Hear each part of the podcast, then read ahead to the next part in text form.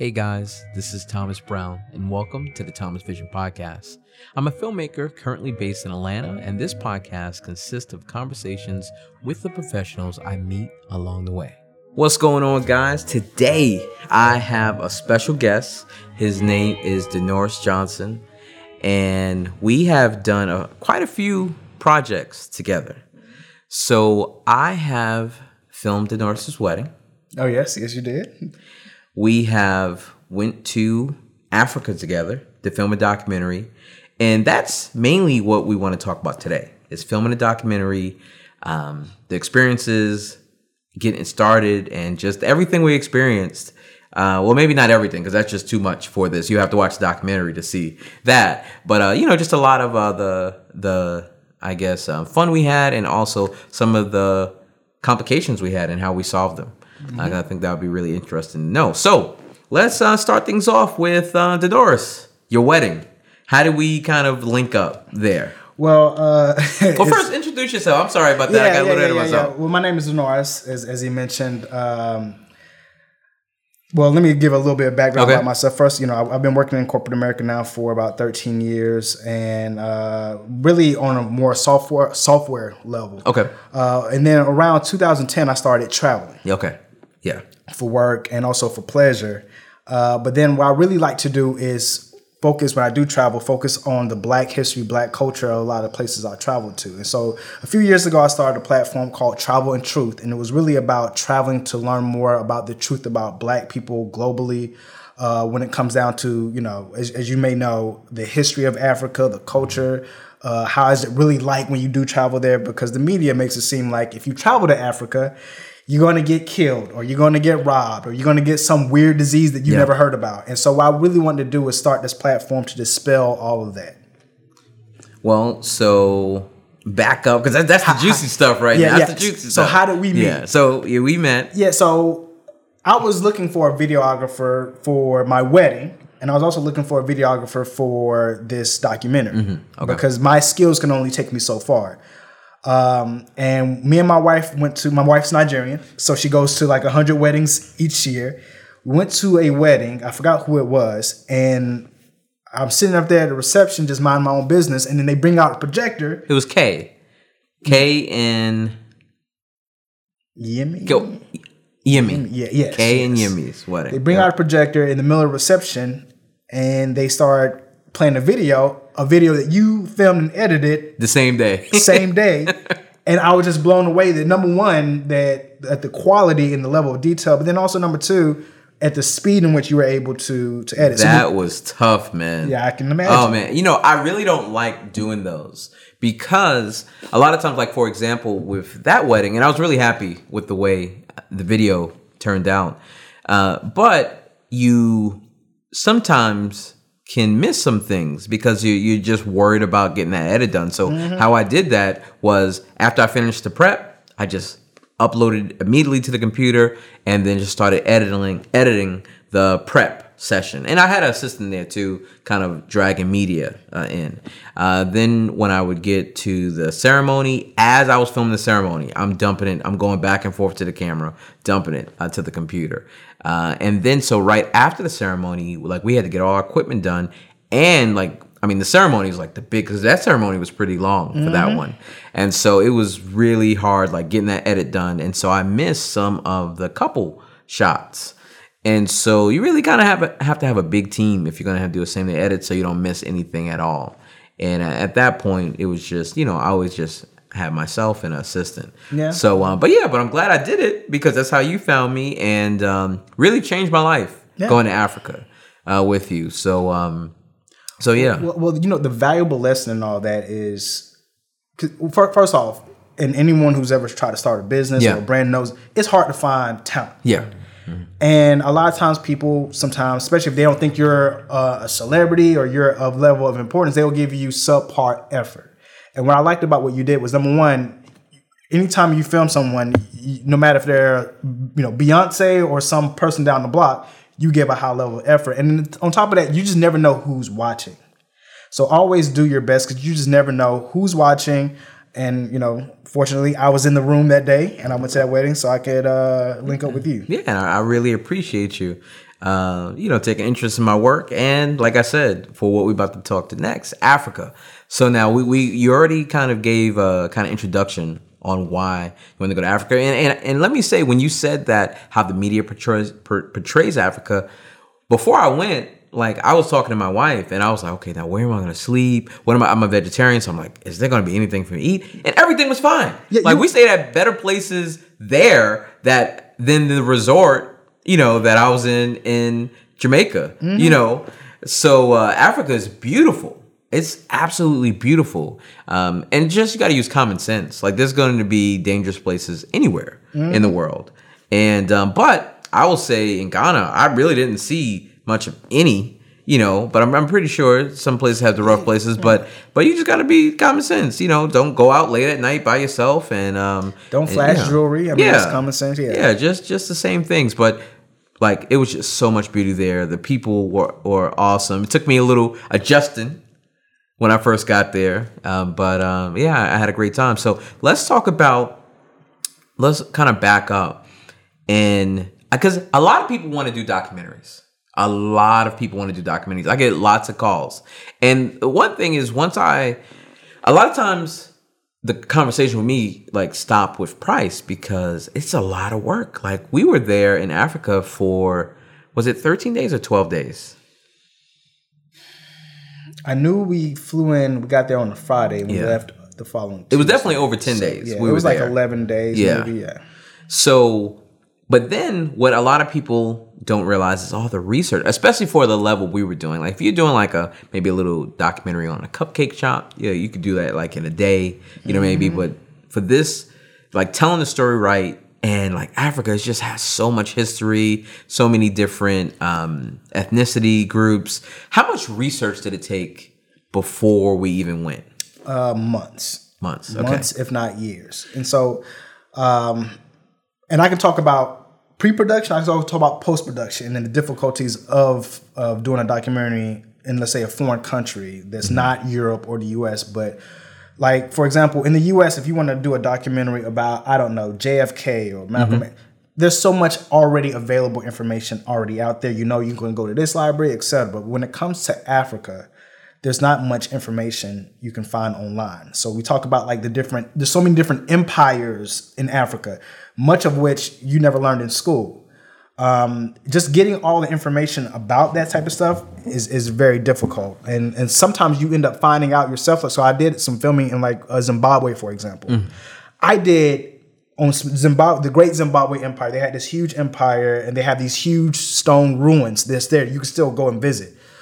Uh, I did months and months of research just on this alone, and when I got there, ninety percent of the information I learned was when I got there. So all these months of research I did didn't mean anything. When when I was actually there, I learned so much more. So it's it's hard to do any uh, uh, prep beforehand to say, okay, this is what the shots we're going to get, this is what we're going to film, because you just never know of of all different aspects to these different cultures, these different ethnic groups, and and the history behind them. Yeah. So for Zimbabwe, you did you went before we went to Ghana. Yeah, so I and, spent six months backpacking across Africa. Okay, and so the research for that did that also take months? Yes, that took months. Yes, okay. but like I said, like it's it's a situation when you actually get there and they're giving you the tour. Mm-hmm. It's like this wasn't online. This yeah. wasn't online. This wasn't in the books. You know, so it's it, it was interesting. Uh, one of the museums we went to. Um, was uh, W.B. Du Bois mm-hmm. when we was in Africa, and rem- I'm not sure. Well, you of course you remember. So Denoris is also the host of the documentary we did. He's the producer, uh, director, the host. Like once once he moves into the host role, I kind of moved into the kind of director role of the scene. Um, but he was doing all directing, producing, hosting. I mean, it was just so much work. Uh, and so for the next ones, we're going to try to take some of that off of his plate. But do you remember when we went to the W.E.B. Du Bois Museum? That he was actually trying to put together an encyclopedia mm-hmm. of all the history of Africa, and that would have just been you know amazing. Somebody needs to do it, and so I'm hoping this documentary will kind of be that. So people can find you know accurate information. Yeah, and about- and, yeah, and we say it's a documentary, but really it's a docu series. So Yes, yes. we're going to do one on each country, and I'm going to be honest with you, it's something that I think about every, I would say, three nights. I think about that that encyclopedia which he was trying to create, which he died in his 90s before he could finish it. But I do think about like the work I'm doing and and and what we learned in Ghana about what he was doing, and that's why he ended up dying in Ghana rather than the U.S. Is that he was uh, working on that encyclopedia. Yeah. I I think um, video now. Well, first of all, I would love if they would just release, even though it was unfinished. Uh, I would love if they. I think they released. it. did they release it? Okay, Yeah, so you can't he- get your hands on it. I okay. think so. I think that's what the lady said. But like I said, he died way before he could Yeah. remotely come close to finishing it and, and doing his research. You know what might be cool is um, you know, kind of adding uh, something, but if we can get it and maybe like show it, if if, if we can't order it, and kind of show like just what pieces are there Mm-hmm. now, and then see what uh, things that are online, and then what's and I'm pretty sure a lot of things that's not online are in that book, and so just to go on what you were saying, that might be pretty interesting. Yeah, yeah. I So- would consider it. There was another hard part about doing a documentary that you you told me a lot was finding good help. You know, there because you don't know anyone there. Uh, and there's only but so much you can know about, you know, traveling, how long it's going to take, traffic and stuff. So you have to find good people. Uh, how did you go about that? Like finding people in the area, because that's what you kind of call producing. You know, a producer would do. Uh, so you mean like for interviews or yeah, well, no, just finding people like you know we had like Geraldine, she was helping us. Yeah, like okay. assistant, you know, production assistants. How, how'd you go all along like finding that, and for the interviews as well? You can go into Yeah, so uh, that that took a lot of reaching out to people on Instagram. okay, Um, I reached out to so many people. A lot of them, you know, didn't really uh, respond to me as well. Say, "Oh, I had stuff to do," which is why I can't wait to release it. Let's say Yeah. if it does end up getting on any type of streaming platforms, Disney. Plus, Netflix, yeah. then I can say, "Okay, we're on Netflix." Then people will be like, "Oh, okay." Yeah. But yeah, it was hard. I had to go. I would say like I had like a ten percent success rate, but I just kept on sending them out to just different people who were already in travel industry. Mm-hmm. And what I like to do is I like to already uh, I like to contact people who are already having vlogs or they're Yeah. already used to being on camera. Yeah. Because truth be told, this wasn't my first time traveling to Ghana. Mm-hmm. The first time I traveled to Ghana, I was interviewing professors and things like that, and they were they were speaking very low. You know, they were speaking very low, or they would talk about a concept and it would, you know, something that could have fit in 20 seconds, they stretch it to five minutes. You know, so I really want to contact people who had their own vlogs, people who are, or you know, some type of platform online who are used to being in front of the camera. Okay. Uh, but yeah, I use Instagram a lot. Um, and then, you know, what we find out, and I always say, tell people, Africa is random. You never know who you're going to meet and what that might lead to. You know, when we were filming in Africa, there was one night where I had, uh, well, let me back up for a second. yeah, okay, All right. Uh, I had a, uh, you know, I have friends on Instagram, and one of my friends who I haven't seen in like 12 years since college, she was in Ghana. And my friends contacted me and said, hey, you know, Ashley's in Ghana. You should hit her up. I'm like, I don't really want to hit her up. They're like, well, we already told her you're in Ghana.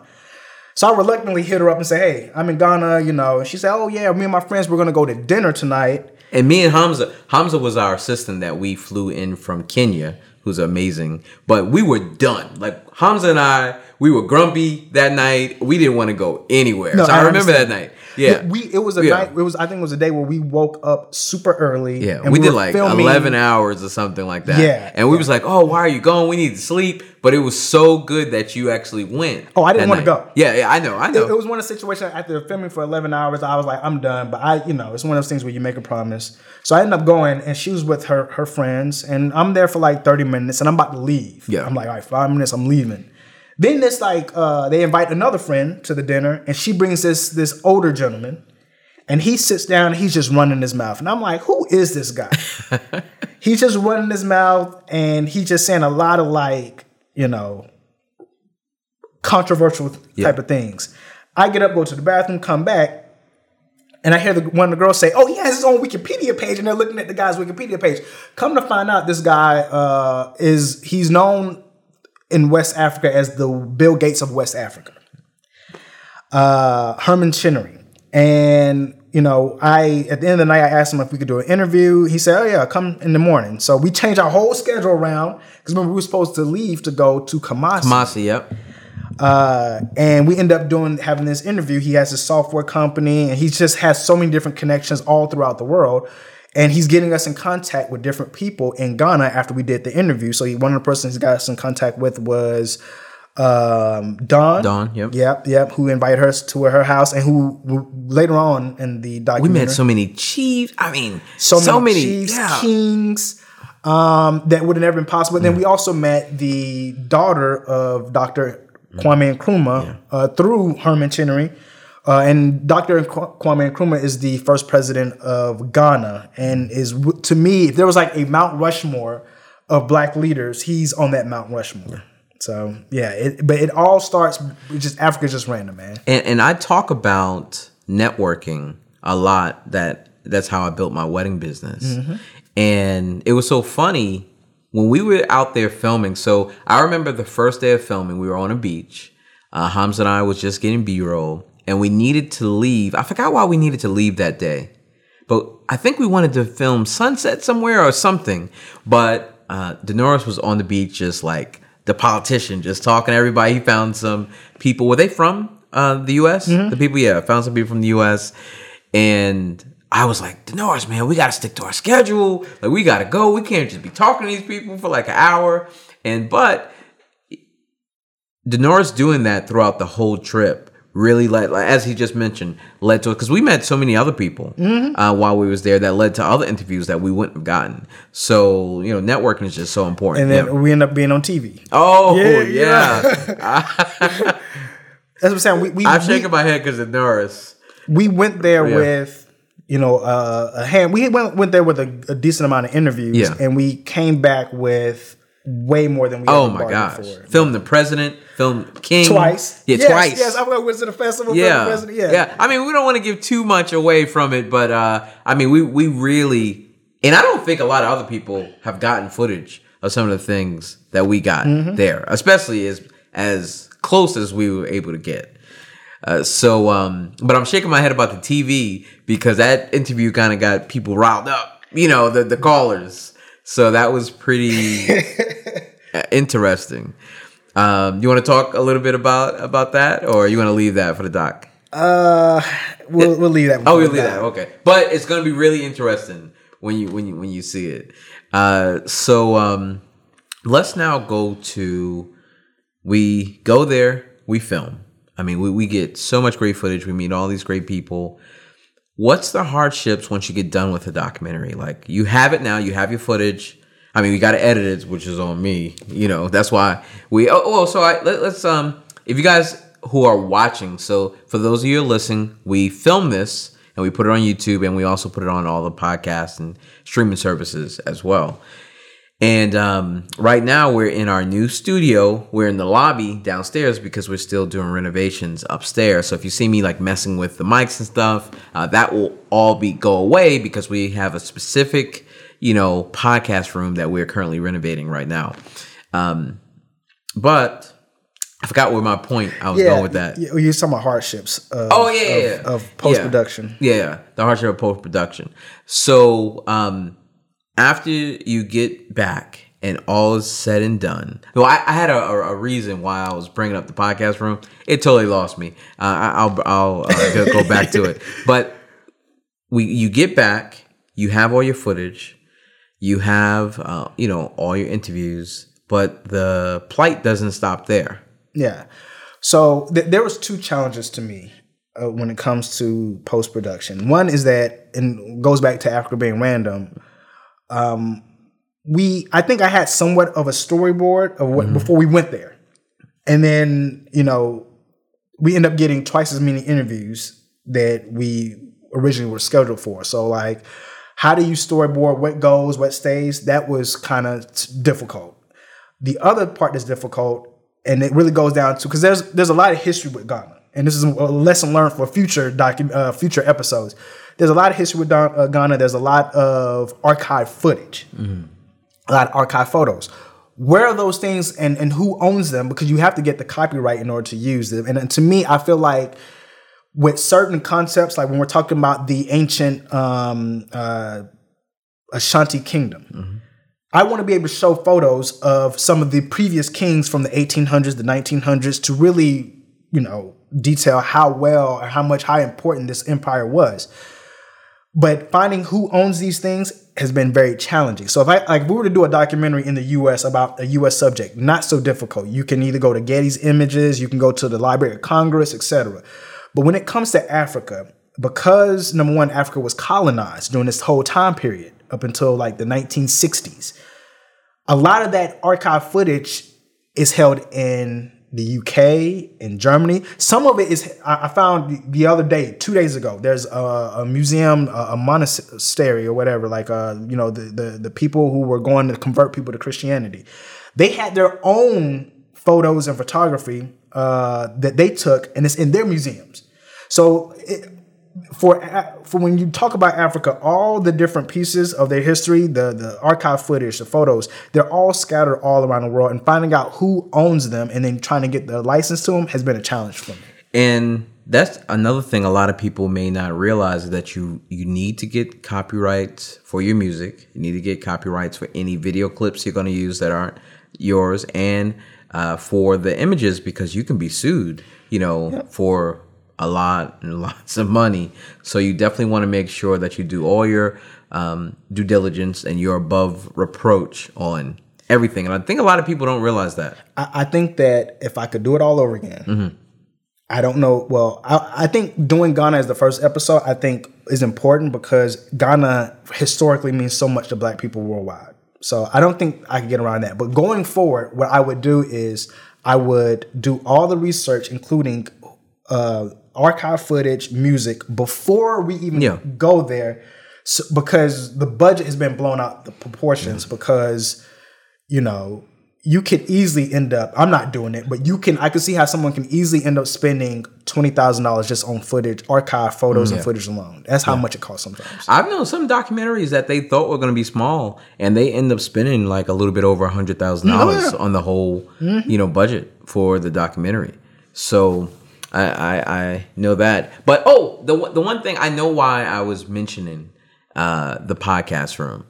It's because I wanted to mention that you know we have a, a YouTube studio up there as well. We've been doing YouTube videos, and I was going to say that you do YouTube videos as well because we didn't mention that that you uh, do YouTube videos. And well, give us some of like the topics of YouTube videos you posted so far because they're really cool information about traveling to um, Africa and other places. yeah, some of the videos I do, um, I have one video that talks about you know the five misconceptions about Africa. You know, like such as it's dangerous, or you know Africa's one country, or you know. Uh, the different languages and things like that. Um, I have other videos where I really just try to educate people, especially if it's their first time traveling to the continent, on, you know, here are the five things you need to know before you start booking your trip to Africa, you know, because a lot of people, it, it can. That, that's why we'll have the studio, guys, because it will be soundproof, which we were doing today. So sorry about that, about the train. Yeah, yeah, but it just any any type of information that I would have needed to learn before I went to the country the first time, I would I, I, I type it I try to put on my YouTube channel. Um, I love the one you did about cost and where people think it's so expensive to travel to Africa versus like Europe because of the flight cost. yeah. the flight cost to Africa, depending on what time of the year, it can be range from twelve thousand dollars to twenty two hundred dollars. And so people get afraid of the price, but reality situation is when you do travel to Africa, if you know how to travel well, you can find places to stay for like ten dollars a night. Mm-hmm. Or when I was in Ethiopia, I, I stayed at a place for five dollars a night. But then I also stayed at a place in Ethiopia that was like a courtyard Marriott type, and it was like twenty dollars a night.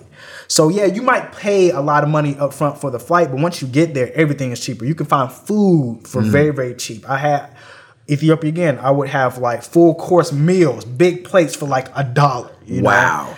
So it just it- when you get there, it's actually cheaper. It lowers your whole cost. So you it's actually cheaper to travel to Africa versus Paris or Rome, etc. Uh, I wanted to ask you about just and really briefly the visa uh, process because you handle kind of handled the visa process for me. I, well, I, I guess in a way because you, you hooked me up with your Um, Mm-hmm. I guess um, I'm a, what would you call that type of place? Uh, they handle passports and visas Yeah. for you. So instead of you sending off doing all the documentation, they handle all that for you. And it's Yeah. been people I've been using for years. So, and is that the way that a lot of people should travel? They should find a place like that. No, I, I typically do it because I just I've been using them for years. Okay. But uh, I mean, you can send your passport and you know uh, and visa and several information off to the the embassies yourself, and they'll send it back. But I just you know because there were shots I had to get. Um, I, I still have my is it yellow fever? Yellow yeah, fever. your yellow yellow fever card, and you actually need those things because when I went to um, Jamaica, they took me to another um, section so I could show that I had my yellow fever card Oh, because really? they looked in the system and seen that I went to Ghana. okay yes Yeah. Yeah, so not every country you need those, but yeah, that's why I do like to go to this com- uh, this company because they're typically used to dealing with passports. Like a few years ago, for example, I wanted to go to Sudan. Sudan, beautiful country. It has more pyramids in it than in Egypt, but they are the ancient Nubian pyramids. And so I really wanted to go there and film, and I sent off my my passport. And the lady told me like, "Hey, you know, there's a lot of drama going on with the U.S. and Sudan. It may take a long time." And it took them like, I want to say about six weeks in order for me to get my passport back, and they still weren't done. So I had to just say, "Hey, just send me my passport back because it was just taking too long." Yeah. So yeah, it, it- with a company like that, they know all that information up front, and so That's they typically awesome. warn you. So, um, one last thing before we go, just what are like maybe like three tips you can give someone, uh, anyone who are who's going out there trying to film a documentary, uh, just to get started. And uh, I know we gave a lot of tips, like especially doing your research, you know, ahead of time, uh, making sure that you definitely do your due diligence when it comes to doing copyrights. Um, what about like timeline as far as being there? Maybe we can kind of end things there on how it, how you went about setting up a timeline. Yeah, so how I went about setting up the timeline is I knew some of the things that I want to film. Mm-hmm. Um, like I wanted to film, of course, uh, Kwame Nkrumah. I wanted to film uh, the Shanti Empire, so on and so forth. And I and I drew out what we're going to do each day. So I had a whole plan of this is what we're going to do each day. This is what we're going to film. This is who we're going to interview. Now, of course, Africa's random. Yep, That so whole plan change, got blown up or whatever. But we really stick we, we really stuck to at least the days for the interviews. Um Yeah. a lot, yeah, for and except when other things came up. Yeah. But we really did really stick to your timeline for it, but sometimes like for B-roll and things we had to, you know, Mm-hmm. add a, a couple of things there. But I think it was really helpful because we could have just went like 2 days not knowing what to film it or just driving around. Mm-hmm. Yeah. you know, it's doing a, a documentary, let's say in your hometown is different because you can just go get B roll anytime. Yeah. Doing a documentary in another country is a little bit different. And so, you know, what I learned is what Anthony Bourdain does, he sends out a whole crew beforehand. Uh, I think I forgot how many weeks beforehand, but they do all the B roll. And so when he does finally come on, they're not as pressed, you know, to to do a lot. So that's something that I want to do going forward. He passed away, right? Yeah, he passed away. Does does does someone like take over his show No. No. Okay, I, I was just curious. and and and this could be a whole nother subject for a whole nother Mm-hmm. episode but i i don't think he owned the license Mm. to his show okay, and they were just using his name and well yeah so he actually if you recall he had another show he had a similar show on another network Mm-hmm. and then when he uh, quit that and moved to CNN, they had to change the name to like Parts Unknown or, or, Mm-hmm. or whatever. But I don't think he owned the license to his show. okay. Um, whereas I'm trying to own the license to my own show. That way I can at least control my own destiny. Yeah, and with streaming networks like Netflix, Hulu, iTunes, it's a well, I won't say it's a lot easier, but it, it, it- you have a lot more options. options. Yes. Uh, Can I talk about? I, I know you're talking about, but I want to No, talk no. about one thing. And, and so I, I spent 2015 backpacking across Africa. When I came back, because I filmed my whole experience and I edited to like this little nice little sizzle reel. When I came back, I started to pitch to a lot of networks, and I, now, I'm not going to name which one specifically, but pretty much any type of network that you can imagine, I pitched it to them. And this is 2016, 17. This is before Black Panther came out, of course. But a lot of the networks told me, even the ones that were black, you know, who they focus their audience towards uh, the black audience. They told me that, oh, you know, our target market and uh, well, our research shows that black folks don't care about Africa. You know, they don't care anything about Africa. They don't care anything about learning You about know, they told Tyler Perry the same thing when he was trying to get his thing. They, Yeah. yeah. they said that black people don't watch movies. And you know what's so crazy is that uh, I I'm not saying I you know I fell into a bit of a hole Yeah. emotionally. I'm Yeah, not gonna call yeah. it depression, but I felt Yeah. I felt you know uh, because Frustration. Yeah. frustration and this I had already put all of this effort into it and you know but I think it was probably the best thing to happen because now I can control my own destiny now I can choose what content goes into I don't have to worry about somebody saying no you need to take this part out da, da, da, you know because that's what happens so but that that definitely uh was the case as far as pitching it and and and moving forward and then you know now I own my own license that's a whole nother subject Yeah. that we can get into later about how do you sell your own uh, your own documentary now that you actually created it, did the post production, etc. Well, once this podcast episode comes out, Denoris and I did another video where we talk about uh, filming the documentary, and that's kind of more of a uh, interview style where we'll be showing you know, just a little bit of B-roll from Africa and his travels, and um, you know, giving filmmakers and you know producers you know, just some ideas on how to go about this process. So that's on my other channel, youtube.com forward slash Thomas Brown. Um, you can check out Denoris on YouTube forward slash Travel and Truth. Um, and also Travel and Truth on Instagram. And then uh, does Travel and Truth um, Facebook. On Facebook and, and on Facebook, Travel and Truth as well. And we are hoping for the documentary to get done before the end of this year, 2019. Uh, that's the hope, and a lot of it's on me. But that's and then oh, that's why I brought up the studio as well when I was talking about the podcast room because we'll have an editing team as well, and that's been the hardest thing for me is building a team so I can get more work done because I just have so much to edit. I mean, I've filmed about I think about 12 YouTube videos that are just sitting there on my hard drive. I have weddings I have to do, I have corporate stuff, I have new clients who are coming to me, I have the documentary to do. So I definitely need a team so we can get this done because I think the world needs to see this documentary. Yeah. It's all about scalability, man. Yeah. But thank you, Denoris, so much for coming on the podcast today, coming on YouTube with us. And uh, yeah, excited for what we uh, will be doing in the future. Hey guys, thank you so much for tuning in. If you enjoyed listening in today, consider subscribing to the podcast. See you next time.